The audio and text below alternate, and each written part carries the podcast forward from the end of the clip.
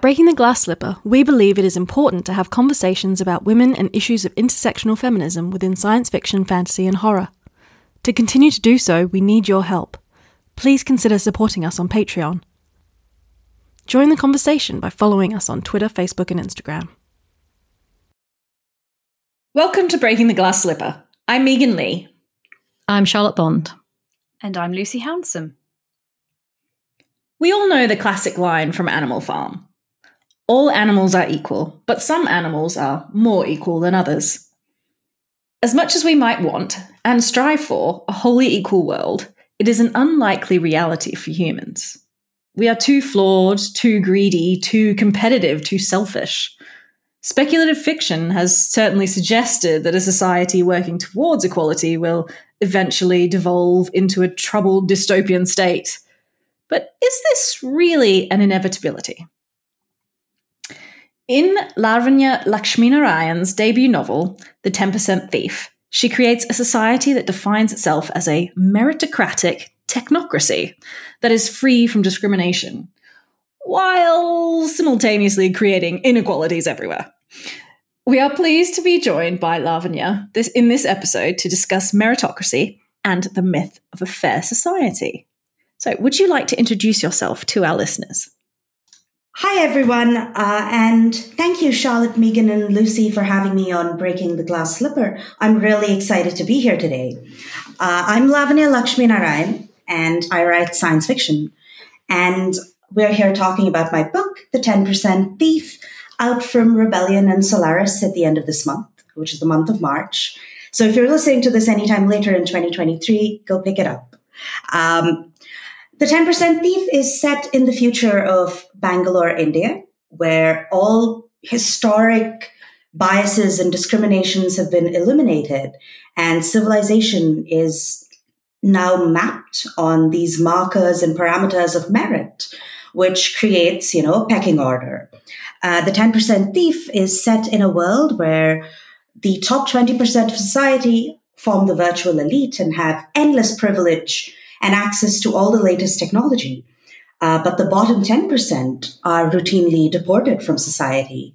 Uh, they're taken, you know, to the other side of the city where there's no running water or electricity.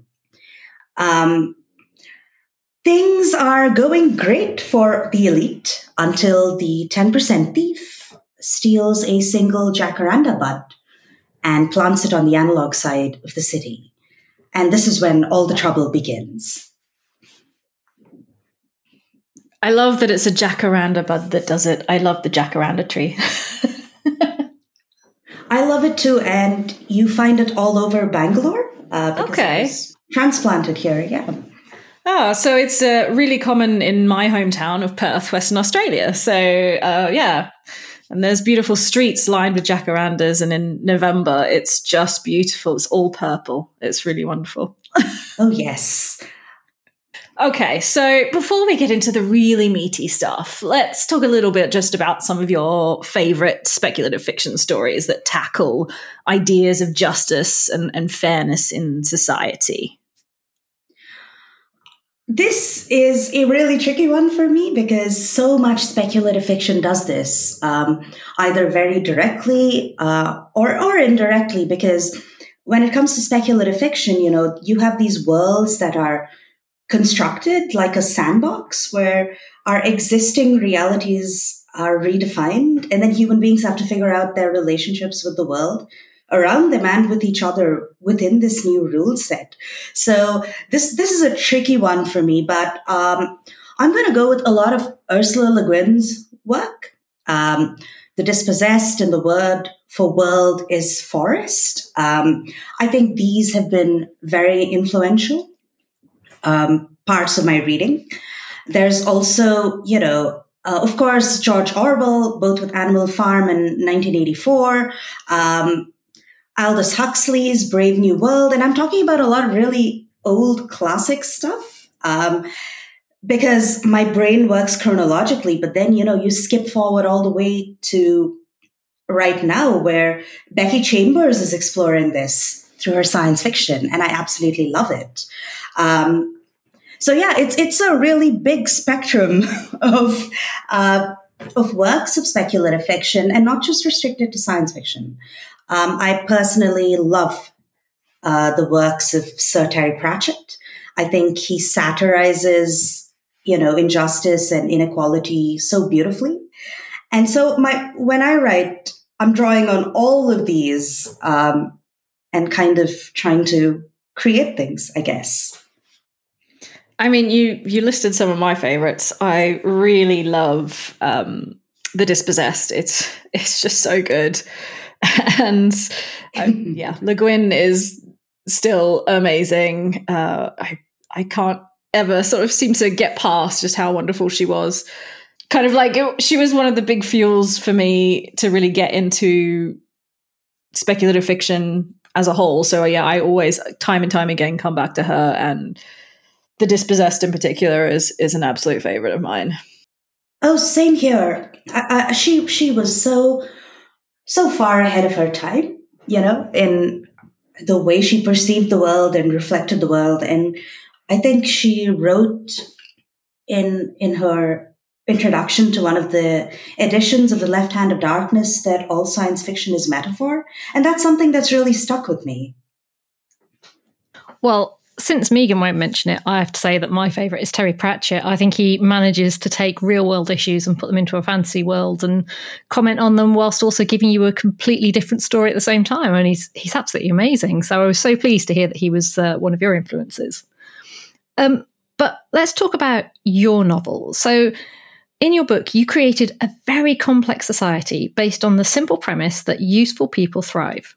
So, trying to avoid some spoilers, can you talk us through your bell curve society and what the Bell Charter on Human Rights means for the characters in your world? Oh, I'd be happy to, uh, because yes, it is a complex society based on a very simple premise, but a very flawed premise all the same. Um, this is a society in which the more useful you are, and I will come to what usefulness means, um, the more valued your life is.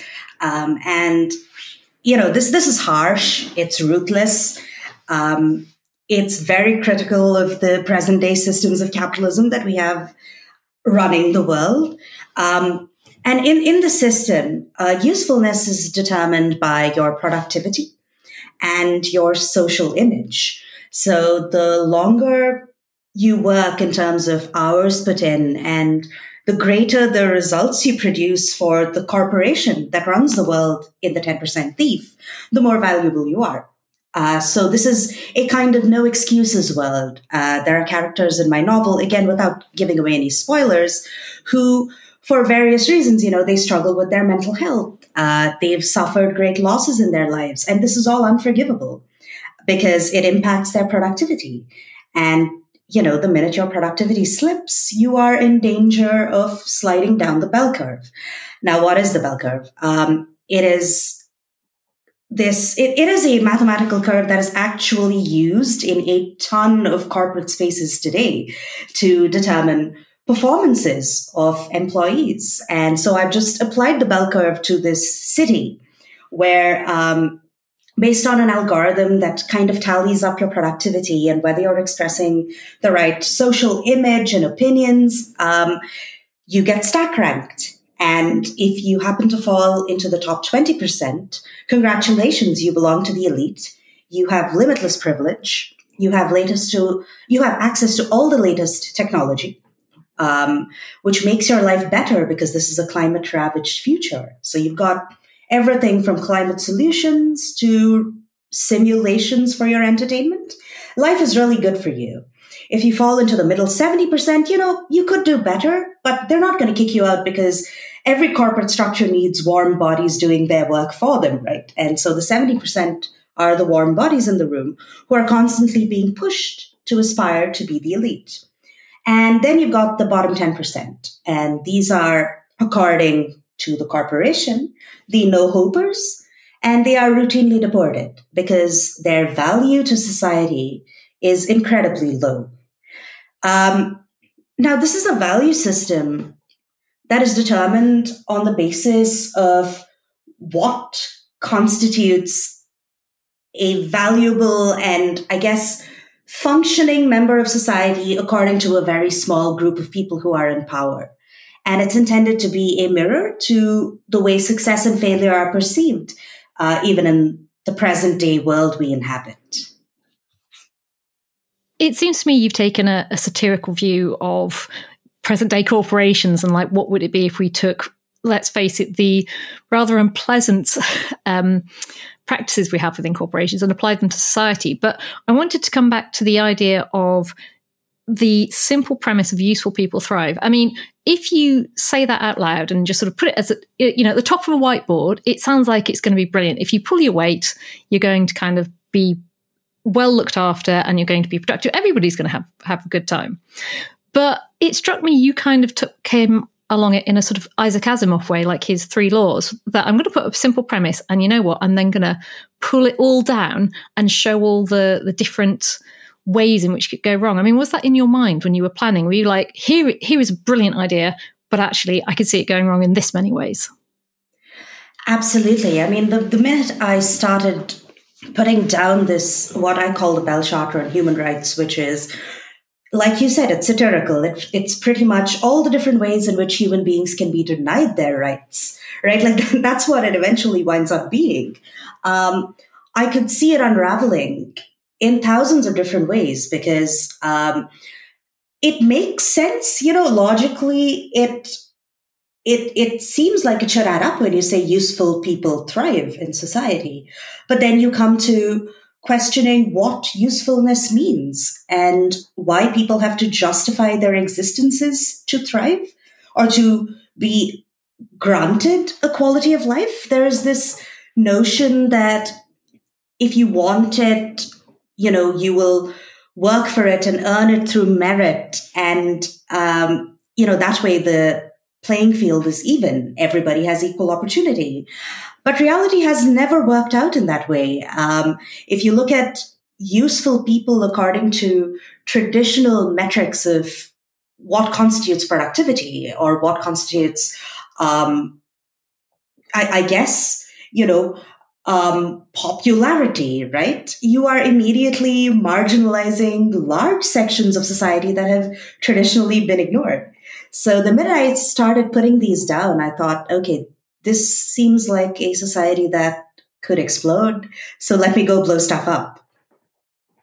So I mean, yeah, this is the thing. You you know, you've got this meritocracy, which like I complain about this all the time. this is kind of like you know, it's a bit of my uh, soapbox that I'm always on. Like, this world should be a meritocracy. You know, it should down with nepotism and just succeeding because you know people or you come from money. You know, I work hard, I do a good job, so I should be promoted or I should get this and that. And, you know, having this merit based society, it just seems like something should be good. I mean, is there a reason in particular why you really wanted like that merit based approach? There's definitely a reason. Look, and I'm I'm all for what you said about you know being done with nepotism, right, or done with legacy and generational wealth, guaranteeing more opportunities to people, because that is one of the ways the world works right now. But when you take a look at merit and uh, equal opportunities and creating, you know, let's say a platform where everybody just comes in and is granted the same kind of access um, to succeed. Um, there are people starting at different levels. Like I tend to look at it as a slope, right? And uh, based on your intersections of your privilege, you start off at a different point on the slope. So people who, who have traditionally had a lot of privilege in terms of, I guess, I don't know, class and gender and race, um, start off fairly close to the top. And then there are people who, as, as their marginalizations become more complex, slide further and further towards the bottom of the slope and have to climb so much higher just to be able to start off at that equal opportunity platform. Now, this book is set in India, and in India, merit is constantly used as an argument, um, but it's used as an argument most often by the privileged against social reparations um, that various policymakers and systems are attempting to make uh, to sort of, I guess, even out, you know, thousands of years of systemic oppression of people from certain castes and classes. Uh, now, you know, keep in mind, like there, there are whole, I guess, swaths of the population that have constantly been told for generations that they're not worth it, that they will never succeed just because they belong to a certain type of identity. And this is different and exists in its own context all across the world. So when when we talk about merit, um, I would love to see everybody start at the same place and then succeed on their own terms, but um, nobody's starting from the same place, uh, which is something that you know can be witnessed pretty frequently in the world all around us. And so that's why I went really hard at meritocracy because I think it's easy to talk about merit being a great system when you're looking at you wanting to catch up to you know the people who have always had tons of privilege and you think you know I, I work really hard i want to catch up to them and i deserve to but then there are lots of people who don't have the privilege that you have who are attempting to catch up to you but just cannot do so because both systemically and socially, they've constantly been discouraged from doing so. And so that's where I went at merit really hard. Building on this idea, um, you know, a big part of the meritocratic society, um, you know, that you've built, it centers on the idea of uh, controlling access to technology. Um, and obviously, in our world, you know, controlling access to things like education, especially for women, um, it's long been a way for other classes, other races, other peoples, other agendas um, to keep marginalized people in their place. Um, and this is something that we see that's unfortunately still uh, hugely prevalent across the world today. Um, so, what you know new perspective or ideas did you want to bring when you're we're looking at something as fundamental as access to education, access to technology? this is something that's really important to me because historically a lot of power has been concentrated and sort of safeguarded by denying people opportunities. And those opportunities start at a really basic level in terms of education. Um, now, in the 10% thief, I've I, have tried to explore this in multiple ways. Um, I have characters who are both systemically and socially discriminated, discriminated against, including one who actually happens to be in high school, pursuing an education with a dream of being a virtuoso pianist. Um, but she cannot access technological music learning aids which the rest of the world has access to just because, you know, she was adopted from the analog side of the world. So historically, she is somebody who is, is from a lower class in society and people believe that she's a threat. Um, and this is something I wanted to talk about, the perception of certain individuals or classes as outsiders who don't deserve access to things like education and technology because that has historically happened over time. Um, like you mentioned, Lucy, you know, discrimination against women continues to happen across the world, even today when it comes to education.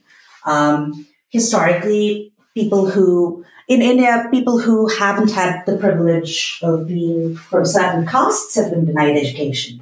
Uh, people who aren't middle class or higher have constantly been denied education. And so, um, in writing about these things in my book, I chose to kind of fragment the perspectives I was bringing into the novel. Um, I have something like over 20 characters, which is just insane. But a lot of them struggle with this. Um, in fact, on the analog side of the city, they are the, the people who have been branded analogs have kind of restructured themselves and they have children, of course, and they offer them a completely alternate system of education just because they can't access what is mainstream. Um, what I did want to do though is kind of um, kind of also open up the world to the people who have had the privilege of this kind of access to technology and education. So if you look at it, most of my characters are women. And most of my characters are women who have strong relationships with technology, which is something that isn't the case even today. And I wanted to explore that. And because of the extremely capitalist setup of um, the world in the 10% thief of Apex City, all of these women tend to be exactly what present day corporate reality tells women we need to be um, in terms of being very emotionless and ruthless and cutthroat. And you know what? There is room for women to be this way, but there's also room for women to be otherwise. But I think the sort of um, how do I put this across articulately? Um, in terms of the way capitalist and corporate spaces and technological spaces have very specific expectations according to gender. I wanted to show a world where women, despite their privilege and their access to technology, uh, have all had to pay that price and cannot be themselves naturally. The same goes for the men in my novel. They're they're struggling too. I was wondering, I mean, because obviously this is where I'm going to be very ignorant and say, you know, I don't know loads about Indian society, but I do know about the caste system and that it's still very present in your everyday life. I mean, do you think that that was, you know, was that a real reason for you to explore this kind of approach of, you know, this, as we say, the access to certain things or the way that, you know, the, the kind of merit based approach, you know, comes down to a little bit of your your society and the one that you grew up in, um, as opposed to many Western readers and, and writers who who don't have that quite so ingrained in the society that they know. Oh, absolutely. Um, I think you know, I, I in terms of how I locate myself, I've I felt marginalization in India because I'm a woman. So on the basis of sex and gender, there's constant marginalization and discrimination happening in society over here. Um, it can be very gendered. I was very lucky that my family didn't, you know, endorse any of that. But the minute you step out of your home, you confront it every single day. And for women who are also disadvantaged on the basis of uh, caste and class, uh, the discrimination only gets worse. And it was quite, it is quite impossible to ignore that in contemporary Indian society because, you know, it, it sort of spans this entire spectrum of loathsome behavior that's everything from very overt discrimination to microaggression. And you witness it constantly. So I think that was definitely at the back of my mind while I was while I was writing this. So, I mean, Apex City is the the city in your novel, which you know, in in its past fictional life was Bangalore. um, so, I mean, what sort of society and politics have you specifically drawn from the real Bangalore, and you know that that maybe readers from outside of India might not pick up on? You know, something that's current, historical that you've you've pulled through to your future imagined version of Bangalore. Oh, so I love talking about this because I'm from Bangalore and uh, I love this city, but I can also be very critical of the city because of the way it has changed so drastically uh, in the last couple of decades. Um, so stuff that's very real in my novel um, includes, you know, the ice cream place, the Corner House. Uh, it's legendary. It's been around for ages, generations of school kids have the fondest memories of their chocolate fudge sundaes. So if you're listening and you're ever in Bangalore, you have to check it out. Um, but the other things that I've kind of pulled upon, um, Bangalore historically has always been a very, I guess, slow paced, uh, small town where everybody knew everybody else. And, you know, it was a really green city for the longest time. And then there was this whole IT boom in Bangalore, which I was also a part of because I used to work as a game designer. Um, and I've seen this transition in terms of the philosophy of Bangalore, going from that kind of laid back, very chill place to a city that's always on the move, that's really high energy, where, you know, productivity means a lot. I mean, it's impossible to walk into a coffee shop in Bangalore today and not come across at least half a dozen startups having meetings there, you know, or demoing things there. I mean, at one point, I was part of a startup and we were building these battle robots, like custom 3D printing them. And we would take them to coffee shops to play test them, you know, to see whether the controls worked. So it's it's been this completely insane shift from the kind of place where everything shut down at 8 p.m. to the kind of place where it's always buzzing all the time. And there have been positives and negatives to this. The positives, of course, are the fact that, you know, it's a far more metropolitan city now. Um, there are people from all over. You have some fascinating conversations. Um, but the negatives are, you know, the traffic is insane and development has been completely through the roof, right? So there's been a lot of unplanned development, which means public spaces and garden spaces have started to shrink very drastically.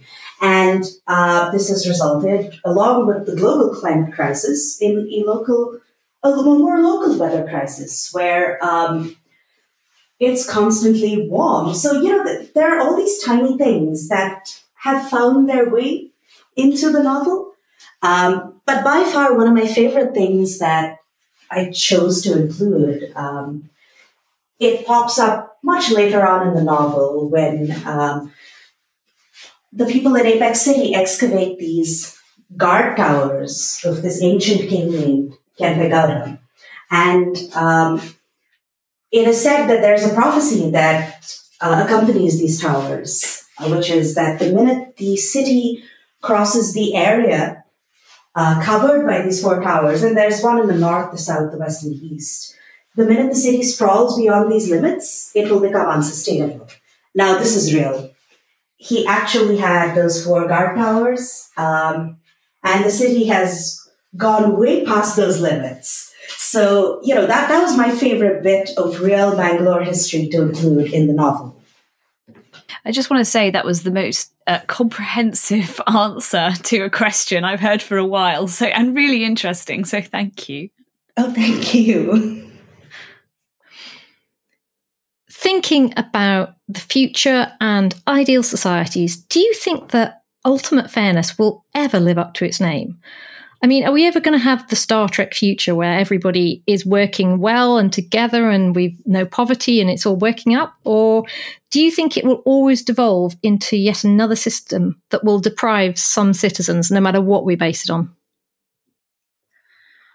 I would absolutely love to see the kind of future where ultimate fairness wins out, where everybody is cooperative and empathetic and kind I think that is probably the biggest hope that a lot of science fiction writers share. Um, and I think, you know, particularly for me in writing um, a novel that could be viewed as dystopian or, or at least dystopian satire, um, it's just my tiny way of saying, hey, this is a warning. Can we please not go here?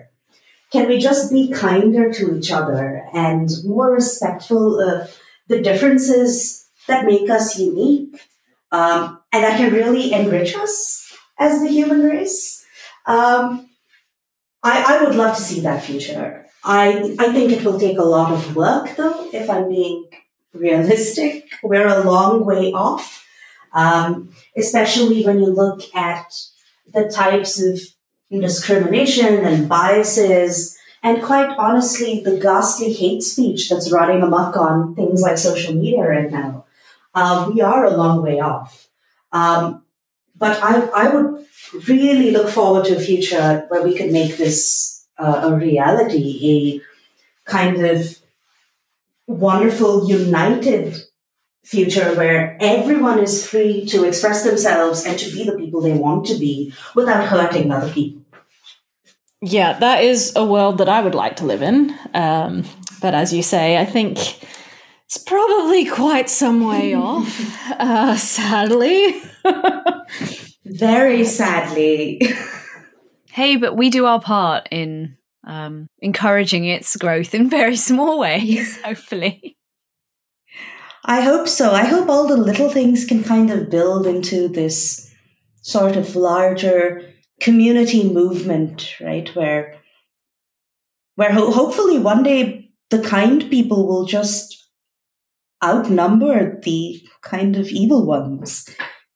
There's a bit at the end of Middlemarch um, where George Eliot saying that like Dorothea, the main character, she did no great deeds uh, in her life, but the I suppose her goodness or her, you know, her idealism like found its way in a kind of like it diffused through the people that that she came into contact with. And that like this she leaves like the whole book on this final image of that if many many people do small bits of good or or make progress in these you know to the people that we touch like in our personal circles then one day the world will be um you know a more enlightened place I love that. Yeah, I absolutely really nice love that. Shame it was s- several hundred years ago and we've still not made that much progress, but still. but still.